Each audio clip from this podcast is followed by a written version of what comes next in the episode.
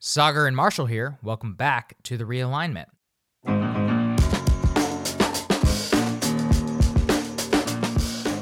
All right, everyone, I am very excited to say that we have 662 reviews on Apple Podcasts.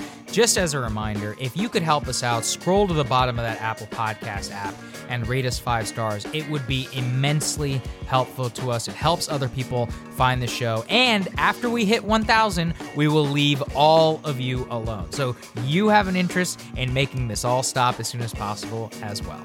Speaking of things that we will definitely not stop after we get past 1,000, however, the realignment Qs. A reminder if you leave us a five star written rating on Apple Podcasts with a question, or if you email us at realignmentpod at gmail.com, we will answer your question on air. So today's question is a very straightforward one from our friend Selman. Hey, Saagar and Marshall, I'm wondering what you fellows think about modern monetary theory. And would you be willing to have someone who's a proponent and an opponent of MMT on the podcast? What do you think, Saagar? Excellent question, Selman. I've actually spoken with Stephanie Kelton, I guess the you know mother of modern monetary theory on Rising a couple times. Totally would be willing to have somebody like her on the podcast. And actually, lucky for you, we address some of that in this episode today, which is a good segue, Marshall, to who do we have on the podcast? We are speaking with Oren Cass. This is actually the second time that Oren has come on the podcast. He actually appeared back in February where he spoke about the founding of his new organization, American Compass. He's the executive director of that organization now. He previously was at the Manhattan Institute, and most importantly, and what makes him particularly interesting was he led the domestic policy part of Mitt Romney's election team in 2012. So he's a person who, despite being very young, has thought really deeply about these domestic policy issues. Right. And look, people who watch Rising know Oren, you know, if you've listened here for a while, you know him as well. Oren is one of the most interesting thinkers on the right because he's got those establishment credentials. This is Oren Cass. This guy worked for Mitt Romney, right? And yet he's out there saying things like, hey, maybe the way that our financial markets work aren't all that good for American workers. And most recently, he just wrote a letter called The Conservative Why Conservatives Should Care That Workers Should Have a Seat at the Table, which is essentially a conservative case for more organized labor and for better unions here in the United States. Now, that's outright heresy, people. And for a lot of you who are there and you're on the left, your gr- biggest critique of me, your biggest critique of the populist right is if you guys really cared about workers, then you would be pro union. And you know what? I agree with you. A lot of the politicians who call themselves populist right, people who've come on this podcast and I have mentioned, have been outright hostile towards unions while they were in office.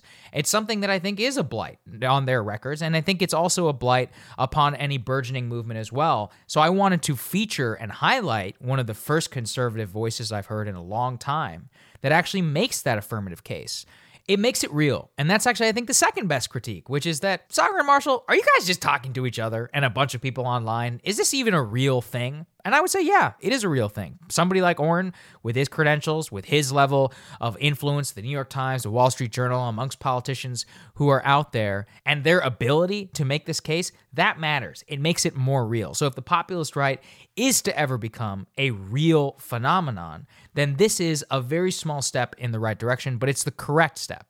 And what's so interesting about Oren, and this hopefully comes out in the episode, he's written about this, is there are so many interesting policy conversations that are happening sort of on background, sort of in quiet little office spaces that people don't really know about. So, for example, we know plenty of people who are working on the Hill in DC, who are working in think tanks, who are writing, who are doing really interesting debates on these topics, but they're not particularly public. And what's unique about Oren, to Saagar's point, is he's willing to have those public conversations in a way that, frankly, puts himself out there. It's like, it's, it's, a lot of people I know are very friendly to unions. A lot of people with anonymous Twitter accounts will talk about how, yeah, the right should obviously lean into unions, especially given the fact that there's this populist shift going on right now. But Oren is really that person who's putting some real meat on those bones. So that really comes through during this episode. So we'll let you guys get to it. And last but not least, before we hit that, a shout out to Lincoln Network, who is doing the awesome job of continuing to support this podcast. I want to sort of talk to something that was stated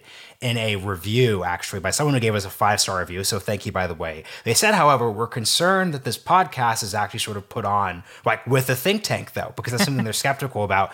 And the thing that I really want to sort of laud Lincoln for is just being completely supportive of us. So, like, we are making all the editorial choices here. We're booking the guests. Like, Lincoln often helps us find guests, but we're really working really collaboratively there. So, I want to reassure you, Mr. Five Star Review, that we are able to do what we really need to do. And that's something that's really unique on Lincoln's part. That's definitely something that has not always been true. And that's definitely something that would be really hard to find in places like DC. So thank you, Lincoln, for helping us keep our integrity.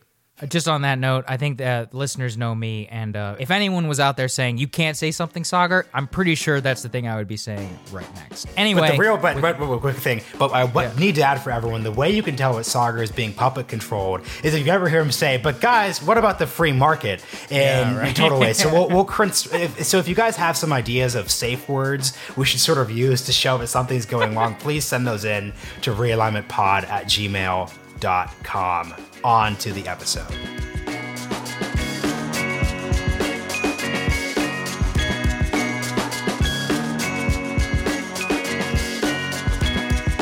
All right. Ready? Yep. All right. Oren Cass, welcome to the realignment. Well, thanks for having me. Well, um, everybody who listens to this or watches Rising will know Oren, great friend of the show, great friend of the pod as well. He actually debuted his organization, American Compass, right here, which got its own, I want to add this, very own little Wall Street Journal attack ad that was made against him. Really hilarious. We actually did a whole Rising segment on it if anybody wants to go and watch that. The reason, Oren, I wanted to bring you in today is we're at we're what 54 days now till the election the day that we're taping this. I guess it'll be 53 on the day that this comes out. There is a brewing battle for the soul of the republican party so to speak that's been accelerated as a result of the election which will be accelerated more so interestingly enough if trump both wins or if he loses. So i have laid it out probably in more bombastic terms but as you see it what are those ideological fractures within the Republican Party. Where are where and maybe give us a faces and examples of where people might lie along that ideological spectrum. Yeah, I think a battle for the soul is is exactly the right way to put it. And you know, the the Republican Party really going back at least 40 years has has represented this coalition of of different perspectives. Any party is going to be a coalition and and the republican party has had the the economic libertarians the the social conservatives and the the foreign policy hawks. Uh, and that's sort of traditionally been called fusionism or ronald reagan uh, referred to it as the the three-legged stool. And it was a coalition that made a lot of sense. They you know these these folks have a lot in common uh, and especially when the when the greatest challenge in the world was winning the Cold War, those were three sets of ideas that really belonged together in a sense. I think. Uh, mm-hmm. What what I think we've seen in in the past couple of decades, though, is that changes in in reality on the ground have led to conflicts within the coalition, and you know certainly we could have a long foreign policy conversation. That's that's not my specialty, but but I think the right of center's view on foreign adventurism is probably changing for for good reason. Um, but but within the more domestic and economic sphere, you have these two groups, libertarians and conservatives, who both really like free markets. Um, you know, they they care about them for a lot of reasons, but libertarians like free markets. Period. That's that's that's the end of mm-hmm. the analysis for the most part. The the free market is an end unto itself, or else they're you know they at least have a ton of confidence that the free market is going to give you the best possible outcome. Uh, whereas conservatives really value markets. They see markets as uh, the, the best way to organize an economy. They they preserve limited limited government, economic freedom. They create a nice private realm for uh, for for individual and family and community action. Uh, but but at the end of the day, they're they're a tool. They're a, a, means to a flourishing society, and and I think conservatives have a much richer sense of the way markets operate within and amongst other institutions. Um, that that the rules you have that shape how the market works, um, how the market is interacting with your education system, your labor system, your even your even even your defense policy. Uh, all that matters. And if if we see markets not delivering the kind of widespread prosperity we want, which is what's been going on in recent years, I think, then conservatives stand up and say, wait, we have to do something about this. Mm-hmm. And and I think that's really the fight you're seeing on the right of center right now between uh, some folks who say, no, no, just maybe if we do a few more tax cuts, then uh, then then we'll really get the market back on track, uh, or who say there's just no problem, and in fact markets have been doing what we need, and those who say no, we have real serious problems in this country, and and a, an effective, positive, conservative vision for the future is going to have to be one that recognizes the need for for public policy to step in and and and channel markets towards towards productive outcomes. Yeah. I want to read a quote from a piece you recently wrote in the Financial Times where you referred to the soul battle for the soul of the Republican Party. We cribbed this section from your op ed, obviously, but when you're talking about this conflict, you write the reason for this preemptive conflict is the inevitable expiration of Trumpism itself. The president will sit atop the party so long as he remains in office, but he's building no intellectual foundation, no institutional infrastructure, and no policy agenda to provide the basis for a political coalition once his singular personality eventually departs. As with an heirless monarch, all sides foresee the vacuum and vie to fill it. So, would love for you to expand on that sort of quote and provide some context for it. But I think the most important question is what actually is or was Trumpism? And then was it actually even sort of real? Because there are people sort of like Jane Coaston at Vox who write about the right, who sort of say that a lot of people like us who got into this whole idea of reorienting the Republican Party sort of bought into this vision that never really existed in the first place. So can you sort of articulate the sort of contention there? Yeah, you know, I, I think there's some truth to the skepticism about Trumpism. I, I, think there there's a Trump more than there's a Trumpism, uh, mm-hmm. and and that Trump as a figure uh, has been obviously incredibly important in American politics uh, and and for the right of center. Um, but that at, at the sort of conceptual level of ideas or, or policy agenda, um, what he mostly did was talk about problems. Um, I think what he really brought in 2016 that sounded so different than really what anyone else on either side of the spectrum was talking about uh, was this idea that what what is what voters care about and what has gone wrong and what needs to be addressed is not just uh, the so-called economic pie. It's not just do we have enough economic growth and do we have enough redistribution so that everybody can buy lots of cheap stuff. It's actually a much uh, different and richer sense of um, of, of self worth and dignity and and community and, and a way of life for a lot of people that uh, that felt like it was it was fading out of reach. Now I don't know that he would necessarily put it in those terms, um, but I do think something he's proved to in fact have is is a better, in a sense, finger on the pulse of of what a lot of people think and feel and care about than than maybe a lot of other politicians and certainly a lot of consultants and advisors might have had. And, and so I think when we talk about Trump or Trumpism, that sort of identification of a set of issues that we need to be concerned about and the kinds of policies we might therefore need to be talking about um, are very distinctive.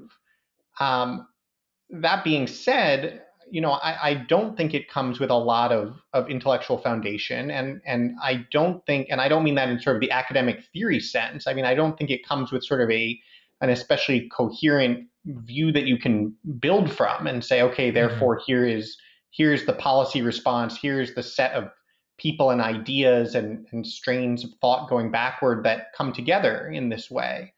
Uh, and and so I think the what we have is you know whether Trump wins or loses in 50 some odd days, the next day that that battle for the soul of of of the right really begin, begins in full. The you know the, the 2024 primary starts, and and to some yes. extent that's the case in in any political cycle, but it's especially the case when there is no obvious heir, when you do have this kind of self-created vacuum, uh, and where you have these two very distinctive sides that have have very different perspectives. One that really and and and, and then they, they will say this at least off the record really would like to go back to what 2016 would have sounded like if Trump hadn't been on the stage.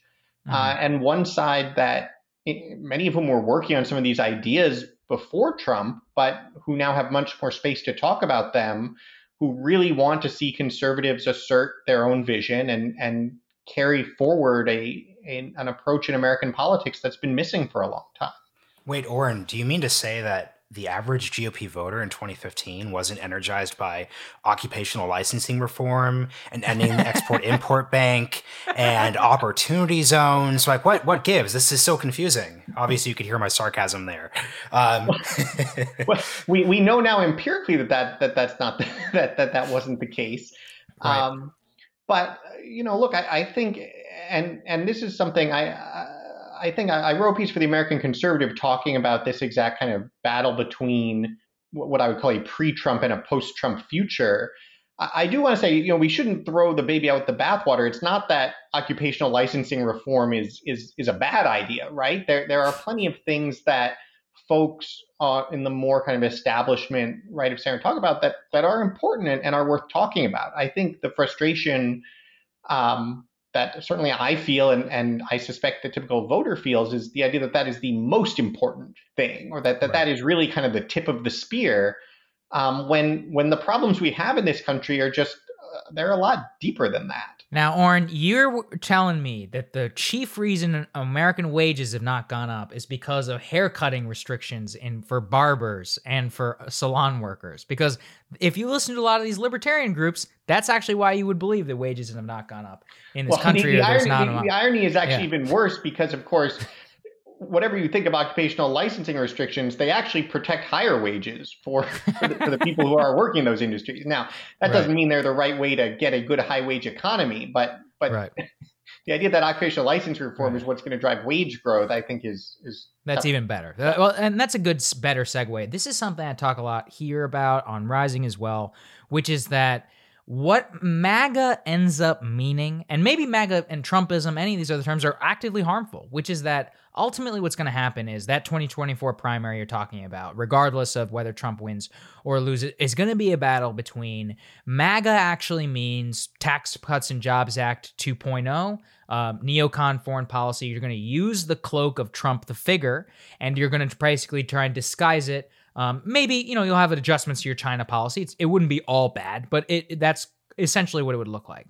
And then there is this amorphous thing that you and I have talked a lot about um, and have tried to publicize, which is the idea of an intellectual infrastructure that actually it's attached to the wants and the needs of GOP voters. It's an updated ideology that actually not only speaks to an electoral coalition, which would allow you to govern, but it believes in governing itself. So let's actually talk about what that infrastructure could look like and what it, what might have looked like if Trump had taken his job more seriously. I mean, first of all, let's talk coalitions, which is that what role, I mean, this whole podcast is called the realignment. What role does the realignment of the voting voters themselves actually play in, in terms of policy? In both parties. That's the key right. thing here, too. yeah, too. both parties. Yeah, no, that, that that's a, a, a great point. And the you know, I think what what you see with the realignment that is is at least to some extent underway and and and could continue and, and deepen um, is that the the sort of economic challenges that we're talking about are shared by the vast majority of of voters. Now, in, in a sense, that's an oversimplification, but you know, I, I think among other things, when when people kind of talk about the and this is more mostly from the left, everyone focuses on the the one percent or the tenth of a percent or the hundred richest people. They're in a sense a sideshow. The the the real kind of politically salient divide comes down to what you have is an upper middle class that's thriving, and and really what what you're talking about there is folks with with with college degrees, and yeah. and actually the subset of those who both have college degrees and are in fields that use their college degrees, which is really you know not not that much more than half of those who even have the college degrees. Right. Um, so so you're talking about that group on one side that has has seen really great economic results for for a long time now. Uh, and then you're talking about everybody else who who has not seen great economic results for a very long time, um, who who are seeing the same rise in costs, especially in essentials like healthcare and housing and education, um, and and who are not seeing wages keep up and, and who are and, and who are not seeing also just just the, the culture and the society address them and and uh, those things are also sort of drifting with uh, with with those who are doing better I would say and and mm-hmm. so the question is in a sense how much of that group is going to to align together and, and vote together. I mean, you obviously have many other ways you can slice people up. There are lots of non-economic issues that that matter to a lot of people that are going to divide folks. Um, you also have what the left is trying to advance, which is this more identity-based model, which says, you know, it, it, we're, we're not going to talk about the wealth gap between the, the the rich and the poor. We're going to talk about the wealth gap based on the color of your skin, right. um, which I would say somewhat cynically is a is a great way to talk about the wealth gap if you're actually mostly at this point advancing an agenda that that uh, that that advances the, the interests of those who are doing really well. Mm-hmm. Um, and and so I think the real wait, wait, wait, Oren, Oren, can you expand on that? That's that's fascinating. Can you expand on that point? Yeah, I mean, I think the the the challenge for the left of center at this point is that if you think about kind of what the the core or the heart of the party is, to some extent the voters, but certainly more so the the kind of donors and and ideas folks and strategists and everybody, is is it has become a sort of fundamentally um, coastal urban elite um, party. And, and, you know, you see this when primary candidates try to use terms like Latinx or Latinx, however it's supposed to be pronounced. And then you turn around and find out that virtually no one who actually is Latino uses or prefers that term. Ninety-eight um, percent. Nine to be clear, ninety-eight percent. It's it's not it, it is not a gesture toward the actual group of people who are presumably of concern. It is a gesture toward a very small set of liberal arts graduates with very radical social progressive priorities.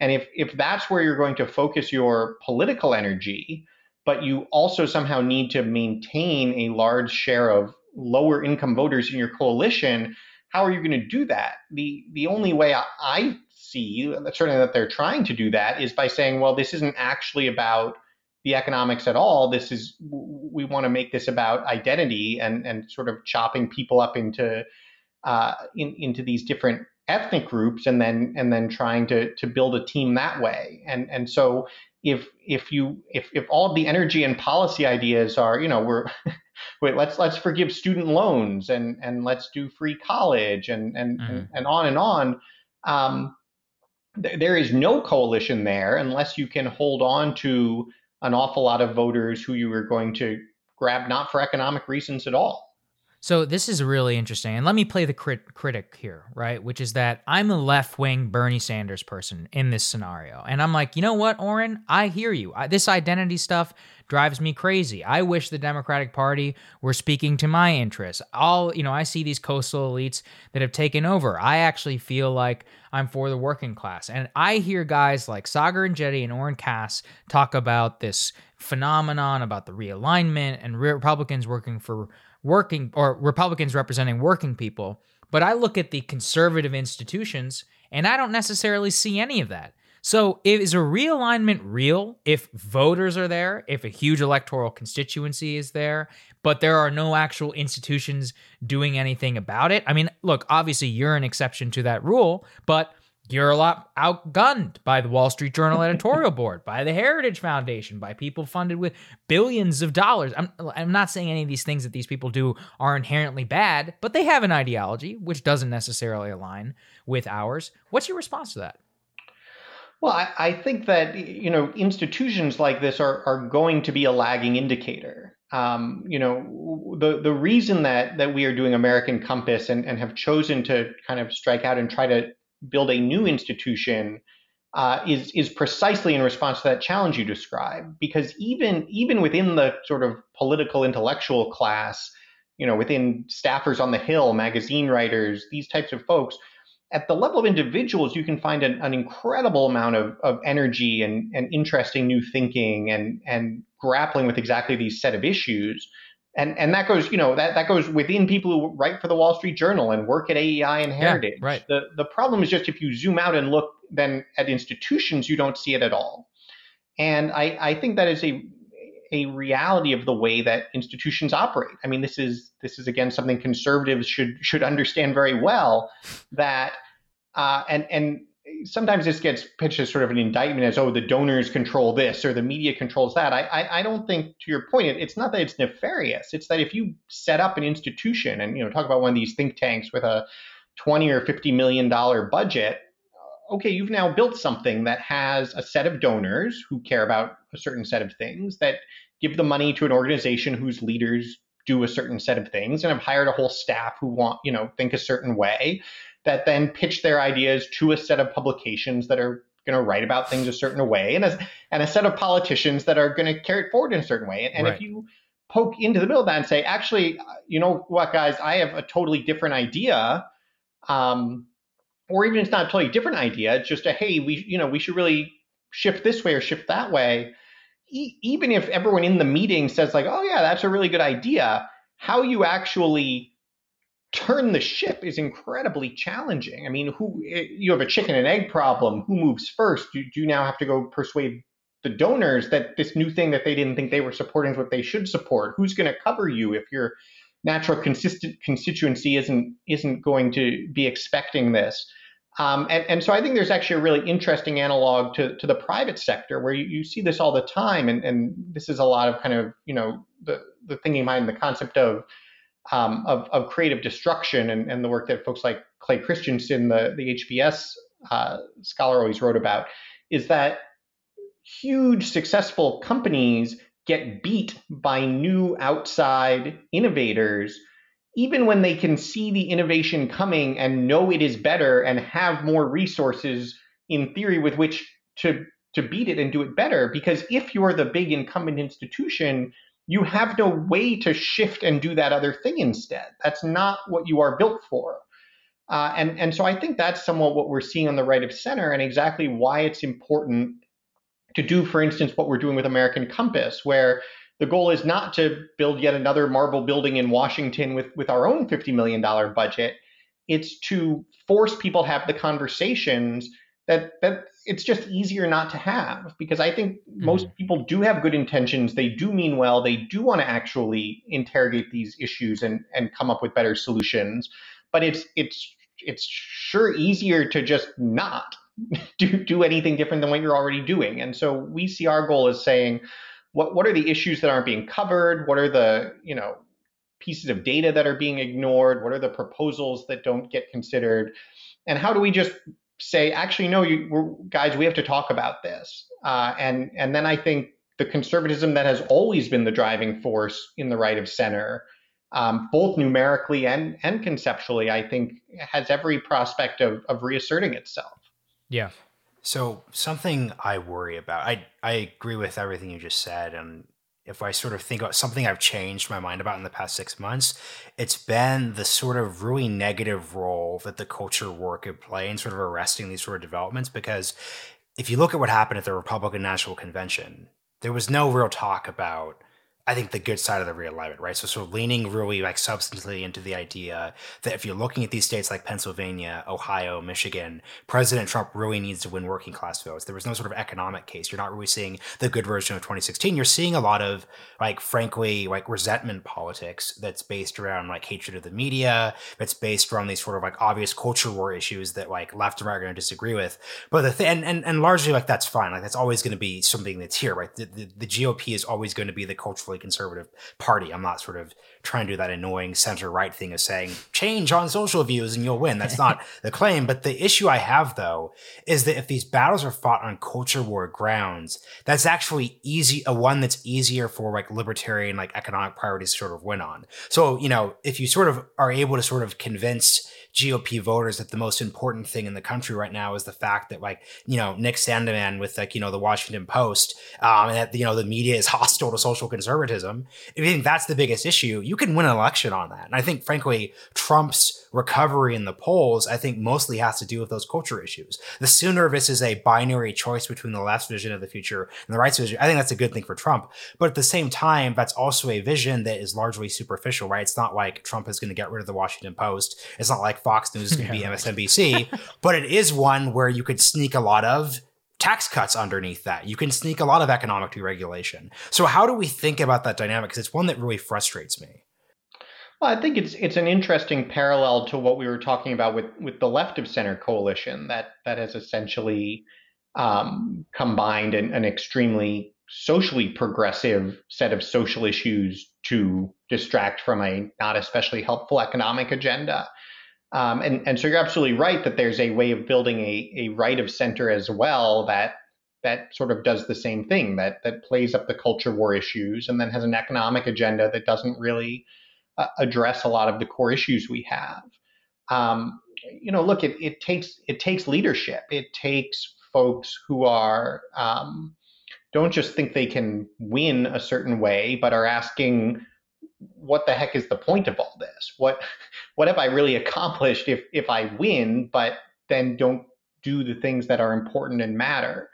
Um, and and so that in in my view is why so much of this um, fight comes down to the question of of, of what's going to follow Trump because I think there are an awful lot of folks on the right of center who are and and and and you know not just pointy head think tank wonks mm-hmm. like me, act, folks in in politics who who are really leading on um, on on some of these issues in public who are um, who are eager to actually carry forward the right arguments for the right reasons. And so I, I think a little bit to, to Saagar's point a minute ago, the, the task right now is to be to be laying that institutional foundation and making sure that um, when we have folks in our politics who want to be doing that, um, that that they have the uh, that, that, that there is the research and the proposals and and and the thinking developed, uh, and and not just that same set of institutions that uh, that that isn't really interested in going that direction. So you said something important there, Oren, which is people doing the right things. But you know, let's let's define some terms. Um, and people who are listening here might have heard me talk on with the Andrew Yang episode. He asked me kind of like, "What is conservatism?" I don't really understand it, and I said, "Look, economic conservatism for too long was defined as economic libertarianism, and what new conservatives want to do is use the economy to achieve conservative and national ends." Um, what went wrong in American society, 1970, 1980s, and onward, that led to where we are today? What are the pro- economic problems as you see it? And what, even more basic, what is a healthy society? What is that society that we want to use economic ends to achieve? Well, I think when when we talk about what went wrong, um, it it there are some sins of commission, but but a lot of what we've seen is sins of omission. That I, I think we were emerging out of a period where so much was going right for America, and and of course there are huge debates to be had about, you know, how much of that is that we won World War II and the, the rest of the world was was recovering from rubble, yeah. or, you know, versus um, the you know our own political economy and and just the rate and nature of technological innovation happening at the time. I mean, there there there are tons of forces going on, but if you think about the kind of what we would today call kind of the the neoliberal economists, the the Hayeks and and Friedmans of of the of the 60s who who really laid the, the groundwork for this idea that well just you just let the free market do its thing and look at the prosperity it generates. Um, they were writing and working at a time where that that seemed like a fairly common sense um, conclusion to to reach, and unfortunately, it's it's not true. Um, markets can generate good outcomes. You need markets to generate outcomes. You're not going to generate good outcomes without markets. Um, but but the market left to its own devices um, does not guarantee that you're going to actually generate the kind of growth and innovation and prosperity that's that's widely spread, uh, and that that helps people, uh, whatever their aptitudes, wherever they live, um, whatever their aspirations are, to to build good lives. And so, I, I think we we sort of we we we let the horse run wild in a sense. I, I don't know if that's a good metaphor. Hmm. We said, well, you know, the horse just ran around the track two times really well, so just that's great. Let's just he'll just keep running and, and instead be, of, be a little more specific there though i mean i, I know what you're talking about free trade yeah, well, tax right. cuts, so you know right? so one Let's, example yeah. right one big example is globalization um, mm and and the idea that you know if an american free market is good then a global free market will be even better and we don't need to worry about the fact that our trading partners are you know massive authoritarian communist regimes um, you know that that if if freedom is good, then free immigration must be even better, and we don't need to worry about um, you know the the either the rate of change or the kind of effects in the domestic labor market. Sure. Um, that if investment is good, then private equity is even better, and we don't need to ask whether you know the kinds of investments and the ways that money being made are actually generating good effects. Um, you know, if if if innovation is good, then venture capital is even better, and we don't need to worry about you know wait a minute, uh, uh, what kinds of innovation are we actually investing in? On what time frames. Um, so so on, on all these different fronts we sort of just we assumed well this has been working well so it will it will just continue working well. And what we've seen instead is that in fact you can get a lot of activity that that doesn't work especially well. Um, and and and the interesting thing about this this sort of set of issues is they're exactly the ones that we just have to bring back to the table and force conversations about i mean what i what i've found most interesting and and and ultimately uh, kind of encouraging, if if not inspiring, is that when you actually have conversations, people people actually think about this stuff and change their mind. And you know, I've I've sometimes been accused of quote playing the China card, which I would think is very funny. Like China is not, you know, China is not a card you play. China is one of the major geopolitical realities of of the 21st century. So to say like, hey, I'm not sure your economic theory really accounts for China really well, isn't some like mm-hmm. debater's trick. It's it's in fact pointing out that your economic theory doesn't work really well, right? and, and, so so there are a series of these. I, I think kind of China in particular, and more generally the the reasons free trade might not work when, when across national boundaries is a really powerful one. I think finance is a really powerful one, saying well, wait a minute. Are you telling me that if that private equity executive made a lot of money, it, you're you're sure that's because he created a lot of social value? And this, this is what we got. We we put a project out on this, and, and the response mm. in the Wall Street Journal was literally, it doesn't even matter if investors in these funds aren't doing well. If it generates large fees for the private equity managers, those fees are a sign that they are creating social value. And it's like, well, like, well, let's actually think of like, let's talk about that for a minute, because because mm-hmm. if that's not true, then a whole lot of stuff we have to start thinking about. Uh, and and then another one that we've started doing work on is is organized labor. You know, the the right of center's view has for a while now been like, well, labor's just you know unions are bad. The the sooner we get rid of them, the better everything will work. Uh, and yet, it is also an article of faith that tight labor markets are good. I mean, when, right. when you're at the top of a business cycle, at, and, until the pandemic struck, you, Wall Street Journal editorial board was happy to talk about how great it was that workers were acquiring this power and wages were rising and firms had to invest in training. Um, now, behind the scenes, did they secretly think actually it would be better if this weren't happening? This is this is bad for shareholders. I, I don't know, maybe, but at least publicly they know they can't say that that obviously tight labor question. markets are what we want. What are tight like so define can you define like so right. two things. Can you define what tight labor markets are and then can you broadly explain the phenomenon from like 16 basically up until the pandemic that was sort of fueling that discussion? Yeah, so a, a tight labor market just refers to the idea that um, there aren't a lot of workers available to hire. I mean, obviously, the, the population is what the population is, so the, the, the right. workers are out there. But if if more and more of the, the workforce is employed and there are fewer workers on the sidelines looking for jobs, then you as an employer have relatively less leverage. You have to um, essentially you face a constraint. And there are various ways you can address that constraint. One way is you can bid up wages to try to win workers over and attract more people into the workforce. Another is that you can invest more in the workers that you have and actually try to improve their productivity. Um, another is that you can automate, which I, which some folks think is a bad thing and, and hurts workers. But ultimately, automation is the only thing we ever. It's the only way to improve jobs and and get wages to rise. You make it so that workers can do more with with less, hmm. and uh, and and that then allows them to earn more money as well. So ultimately when you say tight labor market you mean firms are constrained and they have to figure out how to uh, actually make workers more productive and probably pay them better. Uh, conversely a loose labor market is when you've got a lot of unemployed folks sitting around and, and employers can call the shots. And so what, what we saw in, in the last couple of years before the pandemic were particularly you saw wages starting to rise and especially for for at lower wage levels wages were rising faster Uh, and then you saw things like uh, employers turning around and, and hiring people who were coming straight out of prison, hiring the long term unemployed. Because if firms don't have any other choice, that's what they'll start to do, and they'll figure out a way to make it work. And and you know, again to this point about sort of what are these debates that we have to have and, and, and ways we have to think.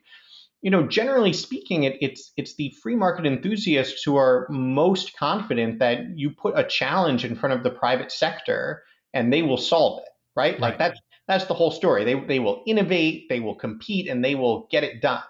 And you say, well, that's great. Let's make the challenge that they don't that they are constrained in the workers they can hire.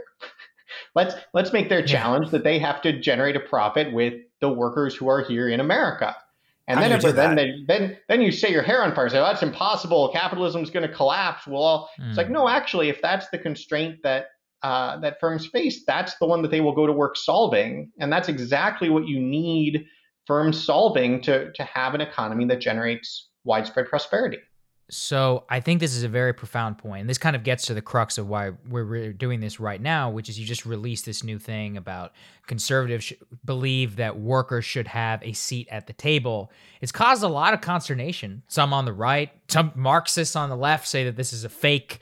Um, they're like, oh, you know, the conservatives are pretending to care about unions. It's all about a plant. I get that stuff all the time. Make the case, Oren. Um, why should conservatives care about organized labor? As you said, and I think, look, this is one of the most common and I think fair critiques that we get from left populists is if you people are serious, then you should care about unions. And Michael Lind, um, who has been on this podcast and I think has always made it such a profound point, is that in a way, a union is a very conservative institution. It's a non governmental way for or- workers to organize and barter for wages and better um, conditions of life that don't require an outright federal intervention in order to achieve a optimal societal goal. So just talk a little bit about maybe why conservatives seem to hate unions so much in the first place. Um, are you outright now pro union? What does that mean? What does a conservative pro labor posture look like? Just go into all of that. Yeah, I think the starting point, exactly as you just alluded yeah. to, is is we have to clarify what we mean by union or, or, organized labor. That the, the way that unions work in America today is obviously very dysfunctional, and I think a lot of the crit, the criticism that the traditional right of center has is is exactly right. And increasingly, you hear it from the left of center too. A lot of the smartest and most thoughtful um, left of center labor leaders, labor scholars will say that just this system does not make sense, is not working. And the answer isn't what the Democratic Party wants, which is just how do we force more people into these unions so they'll pay dues and su- mm. support Democratic politicians. Um, but but that the system that we have is a very different question from the, the concept of labor, the concept that workers should be able to, to come together and organize um, and and then exert power in the marketplace, um, have representation in the workplace, uh, be able to work collectively for for their own interests and and to come to each other's aid and support. That's first of all, that's not an especially partisan concept. I, I would argue that it's just a great idea, and and it's mm-hmm. an especially great idea if you're a conservative uh, who who would prefer to see institutions in society solving problems. And you know, one problem that it solves, if and and we put out this statement from a bunch of conservatives that that tried to outline kind of three major reasons we think this makes sense. One is the economic challenge. How do you make sure that workers' interests in the marketplace are being served? And making sure that workers have power is a great way to do that. And and that comes to the point we were just making a minute about tight labor markets um, we should like it when workers have power. The, the, the goal of the economy at the end of the day is not shareholder profits. And right. so to say, oh, well, that's not as good for shareholders if workers have power should not concern conservatives at all. We should we should be excited by the prospect of workers being able to exert power.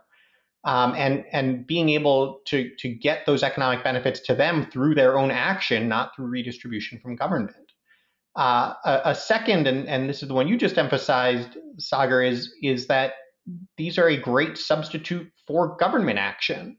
Um, that you can actually have much more limited government if workers have power because they can bargain and you right. don't need uh, you know federal bureaucrats setting all of the rules of of the workplace if you actually can trust that workers are well represented and can reach good agreements with employers and, and i would say that's just better per se as a way of of wanting to structure things but also it gives more flexibility to the workers and employers to to reach the bargains that that address what they care about most uh, mm-hmm. so i think that's really important and then the third is that unions are just a, a foundational, strong element of a healthy society. Um, you know, I think conservatives rightly worry about um, what what they call the mediating institutions in in our civil society, the the things that you can be a member of, that that you are a part of, that are, are working toward the common good, that are supporting concerns in your community, that aren't just people in the government.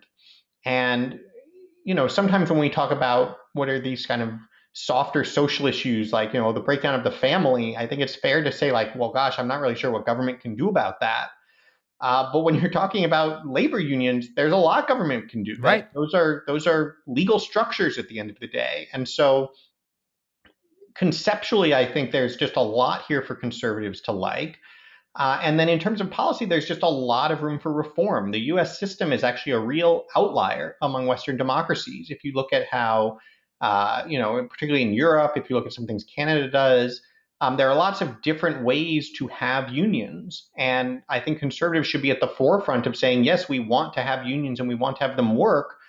Let's figure out how to have a strong labor movement in this country instead of let's just cheer its demise.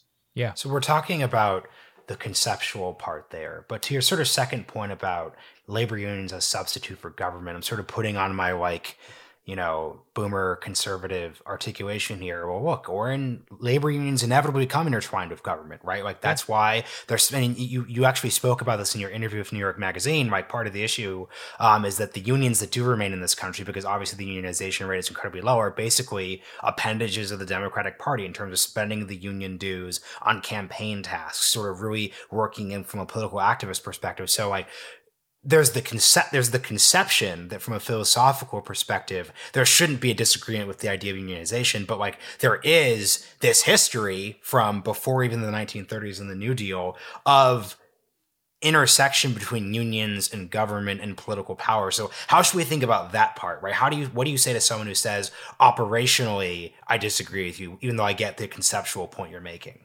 yeah. Well, one place to start is that there's a huge distinction between private sector and public sector unions. Um, everything that I've said and everything I'm enthusiastic about is private sector unions.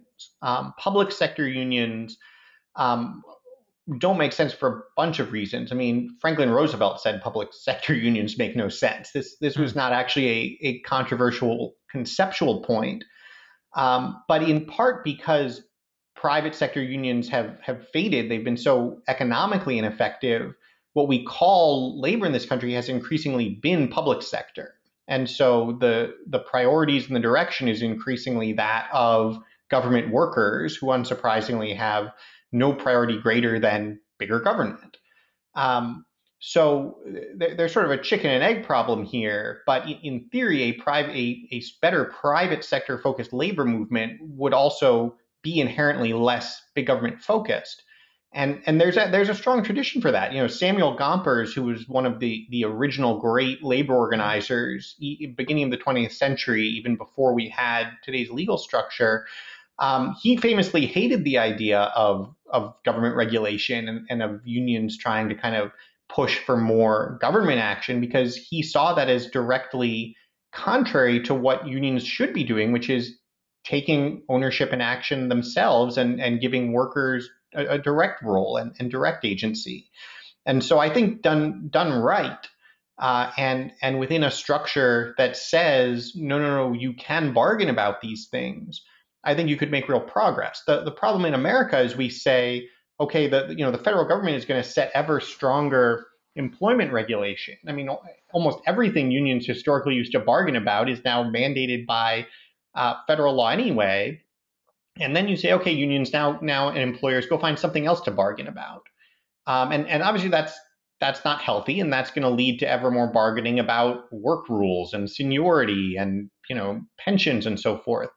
Um, if you said, uh, look, we're going to have defaults, and and actually ideally you would have bargaining to help set those defaults, Um, but but then in the workplace, you you can depart from those. If if a retailer yeah. wanted to agree with workers, you know, we're not going to pay time and a half for overtime, but we are going to give you guaranteed schedules. Every and, and so people who want to work more hours can work more. People who want to work few hours can work fewer. Uh, and and we're not going to keep moving it around. That could very well be a, a great outcome for both sides, and something that if you had strong worker representation, you could strike a bargain over. But you can't do that kind of thing today. Mm-hmm. A, quick follow up to your public sector union point, because this actually is hot in the news and an example of how the political coalitions shift about depending on the culture war button you're hitting here. What do you think about police unions? Because we're in this movement right now where, you know, the right is hostile to public sector teacher unions, but the left is hostile to you know, public sector police unions, but the broader structural critique, and it's always fascinating to hear people like yeah. DeRay McKesson talk about this. The structural critique of both institutions is fundamentally fundamentally the same thing. So how do you how do you think about that topic? I know you're not an expert on that topic exactly, but how should we I think a lot of people on the right are having to sort of think about, and in a weird way, how defend public sector unions in the, in the police case. Yeah, I think it's important to to kind of be to, to specify what is the problem with public sector unions. Because I, I, wouldn't say you know well if you're a public sector employee you're not entitled to any representation. I, I think both teachers and police officers should have some form of representation. It, it could be healthy just like it is uh, for anybody else. The the problem in the public sector is that for bargaining purposes uh, you end up with unions essentially on both sides of the table. So the the union influence it tries to influence who gets elected uh, and then the union also represents the workers. It, it's almost as if the union were picking the managers in the private sector. That that would that would not that would not end up well.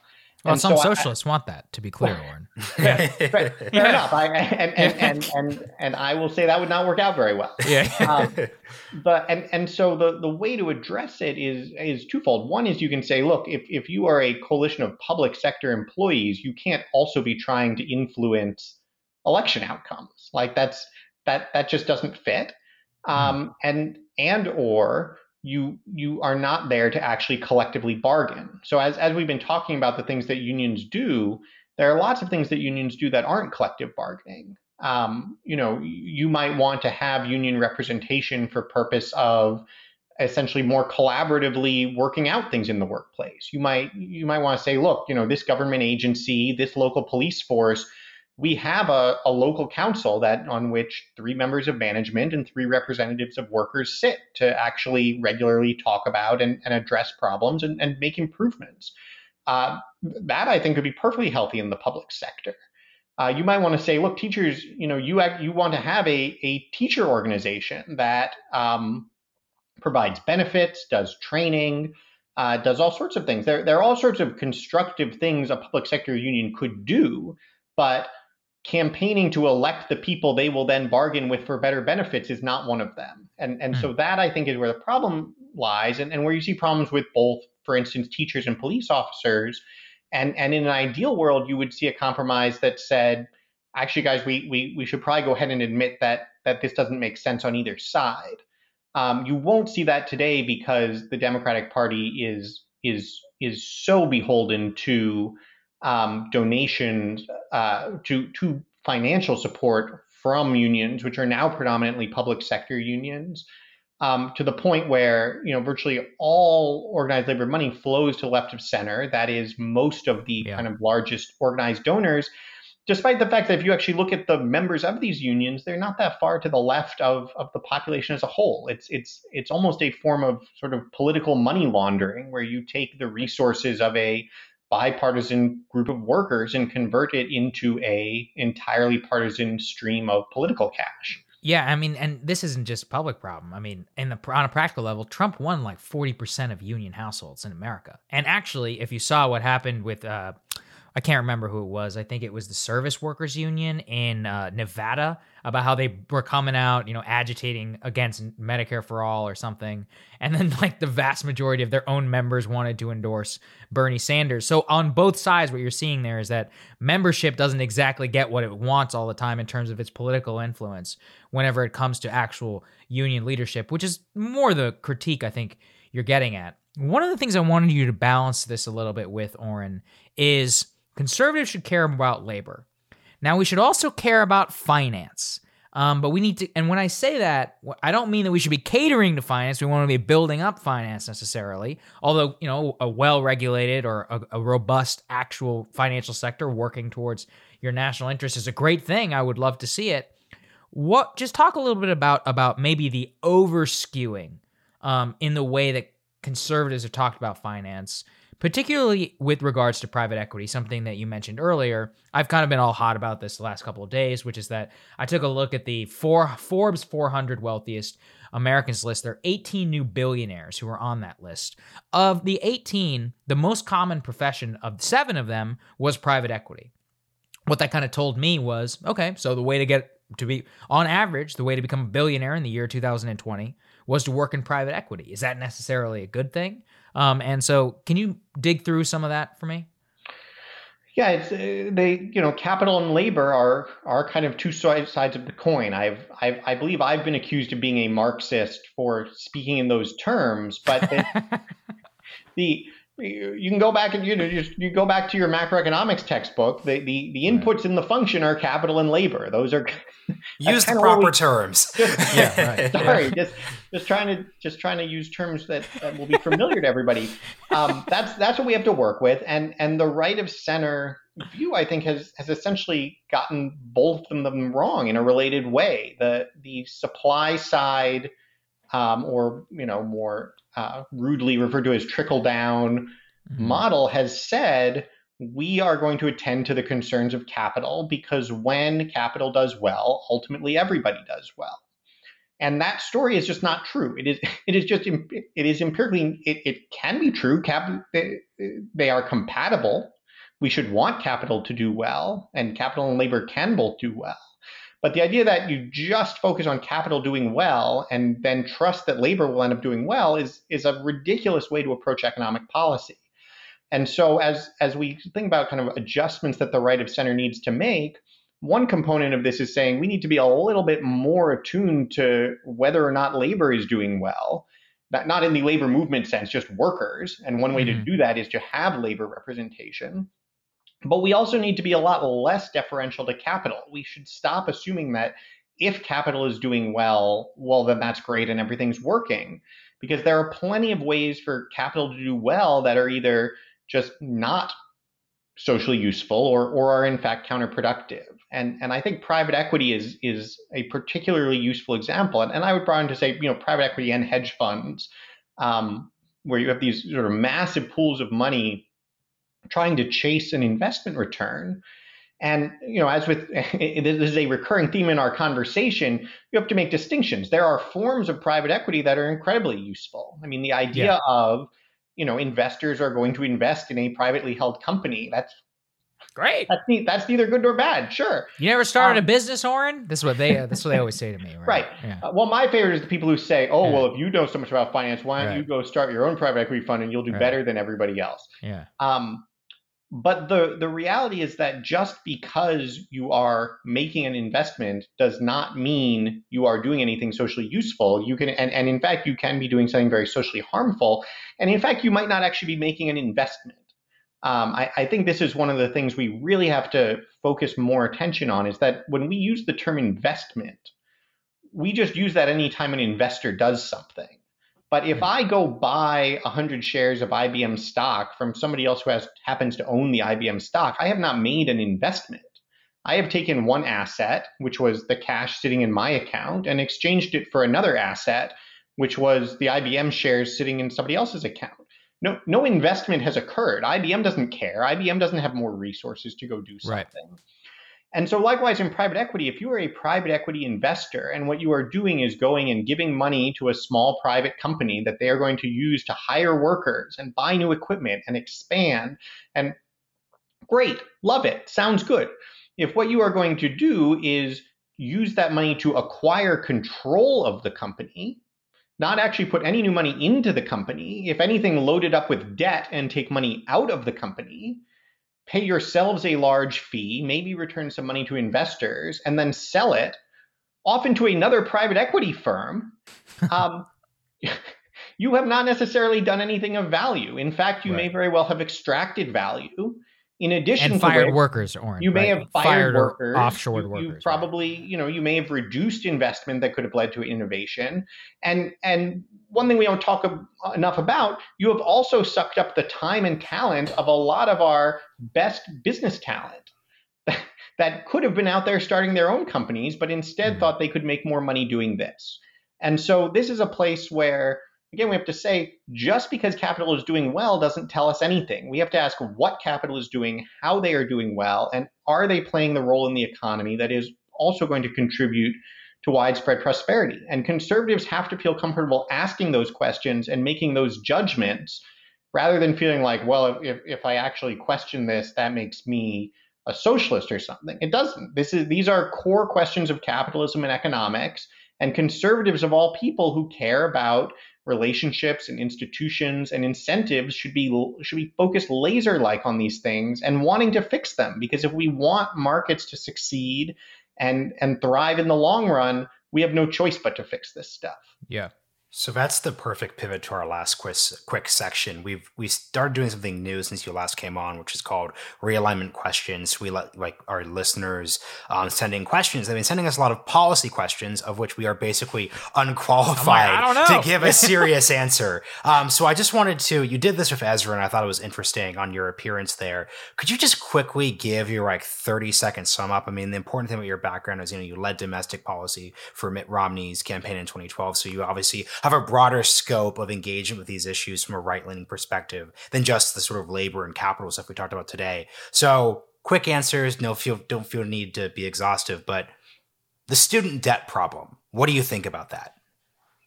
So I think it's important to realize that we don't actually have a student debt problem. We have a college dropout problem. Hmm. Um, among people who actually complete college, student debt relative to their expected earnings is not going up um, and in general does not look prohibitive. Um, what we have, though, because we've pursued this college for all model, is is millions and millions of, of people who we have told to go to college, told to take on student debt, and then either uh, we talked about this a little earlier, you know, earn degrees that just don't aren't aren't worth anything in the market and don't lead to jobs that even require a degree, or even more so, don't finish college at all. And now you have the debt and you and you don't have any income. And so that is the problem I would like to see us focused on. Um, and and a piece of it could be student debt relief, but any student debt relief we do needs to be in the context of stopping that process and making sure that we're saying, uh, you know, we should be providing better alternatives for people for whom college is not the right next yeah. step. So and then quick, the last piece oh, of it is the colleges themselves need to have skin in the game. I mean, the, the way to solve this problem real fast is to tell colleges you are financing these students' education. Uh, so don't admit somebody who you don't think is going to get value and graduate. And if you did that, you can bet colleges would actually solve a lot of this problem on themselves real fast. Uh, they could then bear some of the risk on the back end, and it would be in their interest to make sure they're admitting students, providing value to them, and then helping connect them to work after the fact.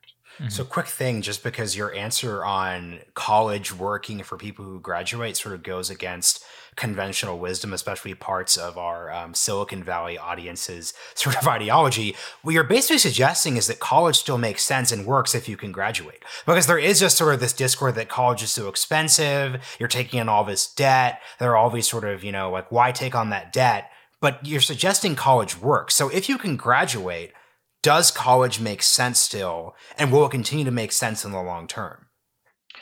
I think the, the answer is generally it depends and and that's why See, part of the answer the here has to be you want to set it up so that people are making good choices for themselves. Mm-hmm. if if you want to be a policy wonk for instance or you know and and and and, and, and, read economic research and write about it for a living um, i would suggest you go to college. Uh, if you want to be an engineer i would suggest you go to college. If you know, and, and I should not say want and believe you have a good prospect of successfully becoming one of these things, um, then then yes, college makes a lot of sense. Now, would I would I reform some things about the way we do college? Absolutely, and we could have a whole other conversation about um, what I think is actually more so than an economic issue, a cultural issue, which is that we've defined this what I call an amusement park entitlement, where like people between the ages of 18 and 22 are supposed to like hang out and go to frat parties and you know live in dorms and eat in dining halls and like maybe go to some class um, and that's that's a that's a ridiculous baseline standard and expectation um, so I, there are plenty of things i would change about the way college works but higher education for people who are going into certain fields absolutely makes tremendous sense the problem right. is that most people who go to college either don't complete or if they do end up in a job that didn't require a degree. And and that's where the the we are wasting people's time and talent and resources and then burying them um, in in debt that is is going to be a long term problem as well. I think that's an important one. Okay, uh, I'm going to skip ahead a little bit. Uh, climate change. What do you think, Oren? Climate well, change. Because here's because here's the question we get asked. The question is like once again, like we actually have a decent number of like left listeners. They sort of say, "What is the conservative response to the Green New Deal?" That would be the question that they would ask. Well, I, I would say two things about the, the Green New Deal and then and then climate change more generally. I think you know the problem with the Green New Deal is that it is masquerading as economic policy, but is not economic policy. Um, it is it is a form of industrial policy, but it is one explicitly designed to destroy a segment of the economy that provides many of the right. best blue collar jobs we have in this country. So even if you thought you were going to be completely successful and create as many of these great new jobs as you said you were, there there is no net gain. Um, and and and the way that you know that there's no net gain, and I think this is a really kind of interesting hypothetical to apply in general when progressives are selling you on these pie in the sky win-wins, but but especially in the environmental context, is you just have to ask yourself, let's say there was no such thing as climate change. Like literally, like I had a little box on my desk that just sucked all the carbon dioxide out of the atmosphere, mm. and we had no climate change to worry about. Um, would you still be proposing the Green New Deal? Like on purely economic terms, would you say doing this is a good idea? And if so, should we just go invent random other colored new, you know, deals to do as well for no reason except that we think it's a wise way to run the economy? And the answer obviously is no. No one would be proposing these things except to solve climate change, which is a way that you know that they are not actually good economic ideas on their own. They are things with costs and, and that mm-hmm. will have real burdens um, that may or may not be worthwhile to solve climate change, but we should be honest about them that they are costly approaches to addressing climate change, not good on their own solutions for the working class. So that's part one. Part two, which then goes more broadly to the climate change question, is I think climate change is, is a very serious concern. I think it, it's going to cause real costs and, and will be one of the stories of the 21st century when we look back on that that was meaningful and, and humanity had to cope with.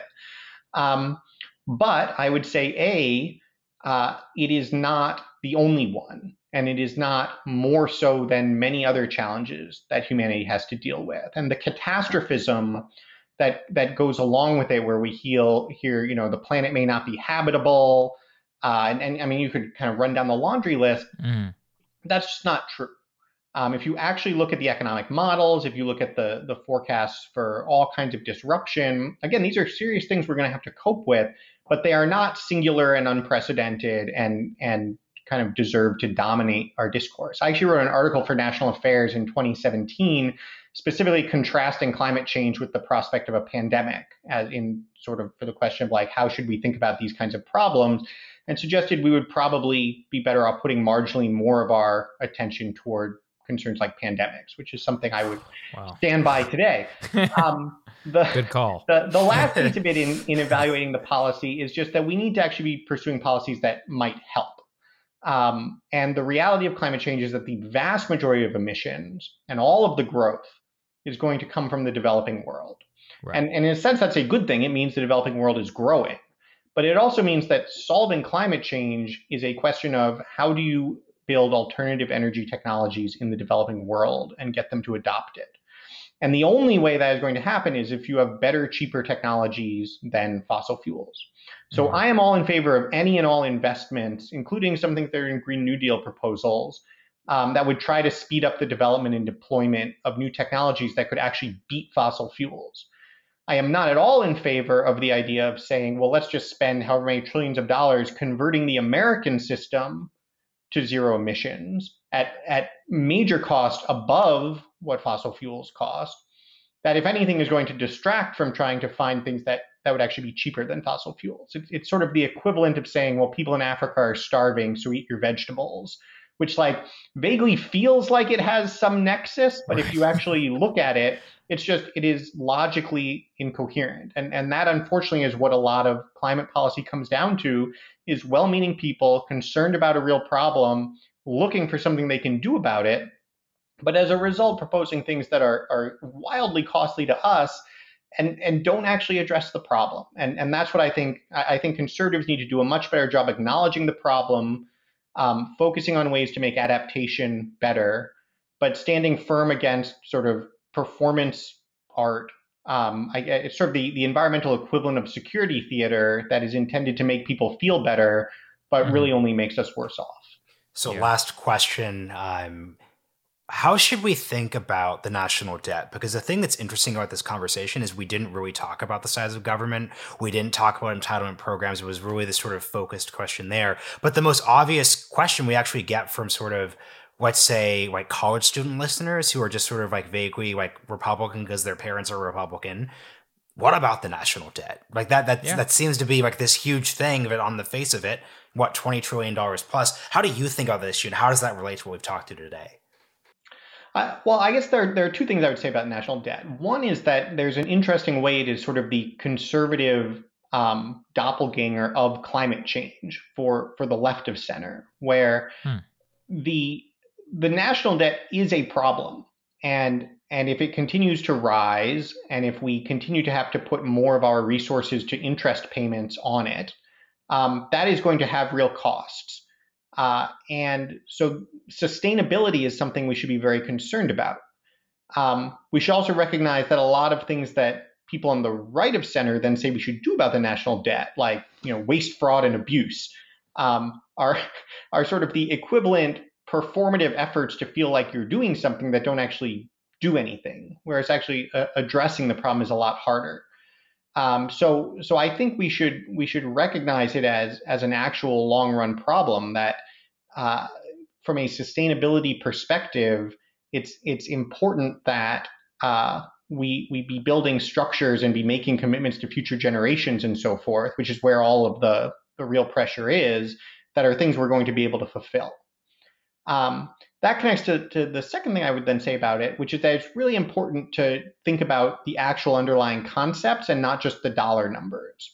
So, like, you know, MMT, modern monetary theory, makes a relevant and important point, which is that to the extent that you control your currency, you can do whatever you want with it. And, and that's a fair point. It's important to remember, though, that when we talk about these things, ultimately you are talking about things that you want to have happen in the real world. And so, you know, something I've heard lately is like, oh, well, you know, we should just do this, you know, trillion dollar a year stimulus package or, you know, the $5 trillion infrastructure package, as if the, the numbers don't matter. And it's true that the numbers, as numbers, to some extent, don't matter that much. But what does matter is that you're talking about an amount of economic activity. You're saying we should shift X percent of the actual work that people do and the stuff that gets built in this country from thing A to thing B. And whether or not that's a good idea and whether or not we actually have the capacity to do it well, those are really important, serious questions. And and talking in terms of money is really a, a sort of convenient shorthand for that. And and so in that sense, it's still really valuable. It's it's not practical to just say, well, let's spend three trillion dollars on infrastructure next year. Not because we can't print three trillion dollars, but because we do not have the capacity to do that much infrastructure construction next year. Mm-hmm. And so, mm-hmm. likewise, in the long run, when we talk about the national debt, even if you said, well, we can't default on our debt, the question is still how much of the nation's wealth and and annual economic activity do we intend to try to move from one place to another? And if we keep promising one group, yes, yes, yes, we are going to move ever more of it to you, and we have other groups over here that think they're still going to have it, we are going to have a real problem. And whether you want to talk about that in terms of size of the debt, level of interest payments, or other terms entirely, that's the problem. And and frankly, I think using the numbers in the debt to talk about it are are a fairly good way to do it. And so while we should be aware of where you don't have to worry about it, so for instance, one time pandemic response payment, yes, that's fine. The fact that it does or doesn't add to the national debt, it, it doesn't matter in, in real world terms. We're taking activity that otherwise just wouldn't happen and making sure that something useful happens instead. Yes. But when you're talking about long-term sustainable flows, those are real. And and we are we are getting ourselves in trouble and, and we are going to have to do something about it. I think that's a really thoughtful answer, just a way to think about not just debt, but what wealth and other distribution in society is. Oren, this has been a fantastic episode. We really appreciate you joining us. Thank you. Oh, thank you guys. Always love talking to you. Yeah, thanks, Horde.